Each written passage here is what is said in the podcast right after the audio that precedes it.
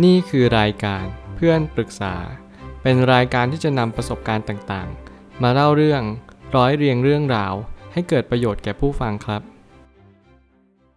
สวัสดีครับผมแอดมินเพจเพื่อนปรึกษาครับ วันนี้ผมอยากจะมาชวนคุยเรื่อง หนังสือ Facebook The Inside Story ของ Steven Levy หนังสือเล่มนี้เป็นหนังสือเล่มที่ใหญ่มากๆ แล้วผมก็ตกใจทุกครั้งที่ได้เห็นหนังสือเล่มนี้วางอยู่บนเชลฟ์ผมก็ไม่ได้อ่านในรูปแบบของหนังสือ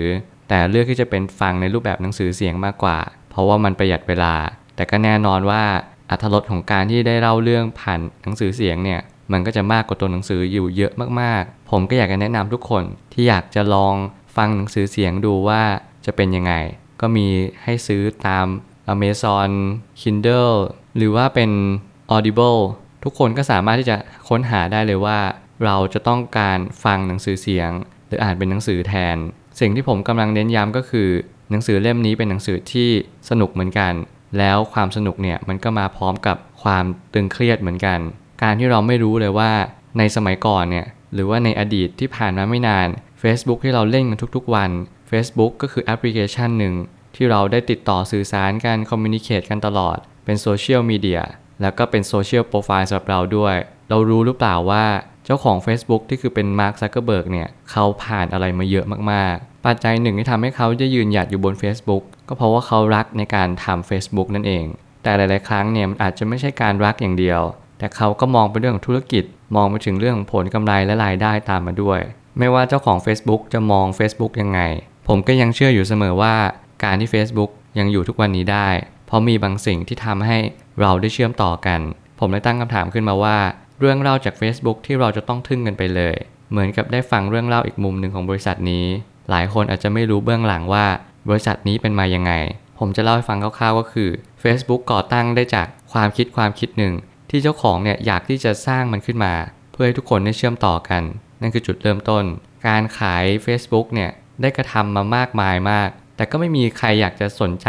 รับ Facebook ไปเลย จนมีอยู่วันหนึ่งมาร์คซักเกอร์เบิร์กเนี่ยเขาก็อยากที่จะระดมทุน เพราะเขามองว่าโอเค ฉันจะอยากพัฒนาบริษัทของฉันเนี่ยให้ไปได้ไกลมากที่สุด สักพักก็มีบริษัทหนึ่งเขาก็ร่วมลงทุน ระดมทุนให้กับ Facebook เป็นเงินก้อนหนึ่ง ซึ่งจากจุดนั้นแหละทำให้ Facebook มีถึงทุกวันนี้ แล้วผมก็ยังเห็นประโยชน์ว่า การที่เราเชื่อมั่นอะไรสักอย่างหนึ่งเนี่ยมันทำให้เราเรียนรู้อะไรบางอย่างจากชีวิตได้ จากการที่เรากล้าทำอะไรสักอย่างหนึ่งเรามีความมุ่งมั่นและก็เชื่อมั่นอันแรงกล้าว่า Facebook ก็ต้องประสบความสำเร็จอย่างแน่นอน การจะฝ่าฟันอุปสรรคไปได้ไม่ใช่เรื่องง่าย และแน่นอนว่าจุดยืนต้องชัดเจนด้วย มาร์คซักเกอร์เบิร์กเนี่ยเขาก็ไม่ได้แค่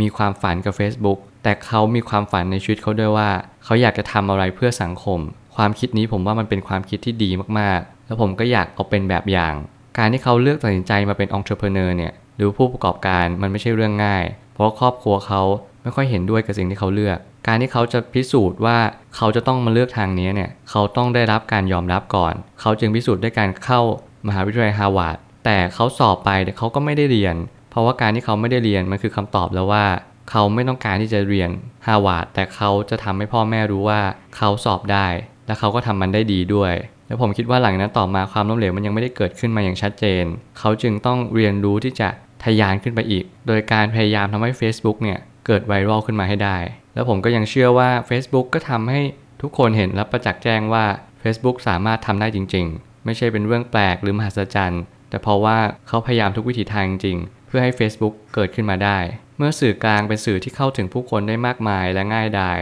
ข่าวปลอมจึงปรากฏขึ้นอย่างมากมาย นี่คือเป็นสิ่งที่มาร์คซักเกอร์เบิร์กก็ได้เรียนรู้จากการที่เปิด Facebook แบบ viral มาแล้วว่า อุปสรรคของการที่ทุกคนเข้าถึงได้ ก็เป็นปัญหา ก็คือข่าวปลอมนั่นเอง fake news ก็จะเยอะมากๆ การต่อกรกับ fake news เป็นภารกิจหลักของ Facebook เลยก็ได้ แล้วถึงทุกวันนี้ต่อให้มาร์คซักเกอร์เบิร์กจะทำยังไง เขาก็ไม่ได้จะจัดการ fake news ได้อย่างทันท่วงทีทั้งหมด เพราะว่าด้วยความที่สื่อโซเชียลเนี่ยมันไปไวมากๆ เราทุกคนก็จะเป็นต้องการกรองด้วยวิจารณญาณของตัวเองด้วยเช่นเดียวกัน ถึงแม้ว่า Facebook เนี่ยอาจจะไม่ได้ตอบโจทย์ทุกคนทั้งหมด แต่ผมก็ยังเชื่อว่า Facebook เป็นแรงบันดาลใจให้ใครหลาย ๆ คนให้ทำแบบนี้ ให้เปิดแอปขึ้นมาสร้างแหล่งโซเชียลแล้วก็ communicate กัน เพื่อให้ทุกคนเนี่ยติดต่อสื่อสารกันอย่างง่ายดายการต่อสู้กับความเป็นธรรม และการต่อสู้ต่อระบบความปลอดภัยของบัญชี จึงเป็นเรื่องที่สำคัญอย่างยิ่ง เมื่อถึงจุดหนึ่ง สิ่งที่ยากกว่านั้นก็คือ การเข้าถึงข้อมูลของทุกๆ คน เมื่อไหร่ก็ตามที่มีกฎหมายออกมา หรือว่ามีข่าวออกมาว่า Facebook กำลังเข้าถึง หรือว่าพยายามนำข้อมูลหรือ Data เนี่ย ของทุกคนไปใช้อย่างอิสระเสรี นั่นถือว่าละเมิดสิทธิความเป็นส่วนตัวของทุกคนแหละ แล้วกฎหมายก็จึงเริ่มทำงานขึ้น ผมคิดว่ามาร์คซักเกอร์เบิร์กเนี่ยก็ต่อสู้เรื่องนี้มาเยอะมากๆ แล้วผมก็เข้าใจว่าการที่เราจะต้องเผชิญหน้ากับเรื่องกฎหมาย เป็นเรื่องให้หลีกเลี่ยงไม่ได้ ไม่ว่าจะเป็นทั้งคู่แข่ง ไม่ว่าจะเป็นทั้งการผูกขาดทางการค้า มันก็ล้วนแต่เป็นเหตุปัจจัยทั้งหมดว่าเราจะทำยังไงให้บริษัทเราดำรงอยู่ต่อไปได้ ยังมีคนมาใช้บริการของเราอยู่ นั่นคือสิ่งที่เป็นเป้าหมายหลัก สุดท้ายนี้คำว่าผูกขาดทางการค้า อาจจะใช้ไม่ได้กับ Facebook แต่ก็เหมือนกับว่าจะโดนโจมตีเรื่องของการเข้าซื้อบริษัทพอสมควร เนื่องจาก Facebook ต้องการกำจัดคู่แข่งออกไปให้มากสุดเท่าที่ทำได้ ไม่ว่าคุณจะรู้หรือเปล่าว่า Instagram ก็ถูกซื้อ แม้กระทั่งการทำในรูปแบบ Story เนี่ยก็จะมีความคล้ายกับ Snapchat สิ่งต่างๆ เหล่านี้ก็จะเป็นในเรื่องของการ ทำที่มันคล้ายกัน เพื่อที่จะกำจัดคู่แข่ง ไม่ว่าจะทำทั้งโดยตรงโดยอ้อม หรือว่าทำแบบอย่างตรงไปตรงมา แบบเหมือนก็ควานผ่าซากไปสักนิดหนึ่งแต่ผมก็ยังเชื่อว่า Facebook เขาคงมีบางสิ่งบางอย่าง ที่เป็นจุดยืน ถึงแม้บางครั้งอาจจะดูน่าเกลียดไปบ้าง แต่นั่นก็เป็นเรื่องของธุรกิจ ซึ่งผมก็ไม่อยากก้าวกายว่า เจ้าของเขาจะคิดยังไง กับสิ่งที่เขาทำในทุกๆวันนี้ แต่สิ่งหนึ่งที่ผมได้เรียนรู้จากการฟังหนังสือเสียง Facebook เนี่ยก็คือเรื่องของ การเรียนรู้จากการที่เราต้องพยายามทำธุรกิจยังไง ให้เติบโตให้ได้ อาจจะไม่ใช่นึกถึงผลกำไรอย่างเดียว แต่เราต้องมีจุดยืนที่สำคัญ เราต้องสร้างสื่อที่สร้างสรรค์ เรียนรู้จากจุดที่ผิดพลาดของเราไปเรื่อยๆ พยายามต่อยอด และพยายามขยายบริษัท อย่างถูกทำนองคลองธรรมด้วย สิ่งนั้นจะเป็นสิ่งที่สำคัญมากๆ หนังสือเล่มนี้เป็นสือเล่มใหญ่ คุณอาจจะต้องค่อยๆ อ่าน หรือค่อย ๆ ฟัง พื่อเพิ่มอรรถรสของคุณไป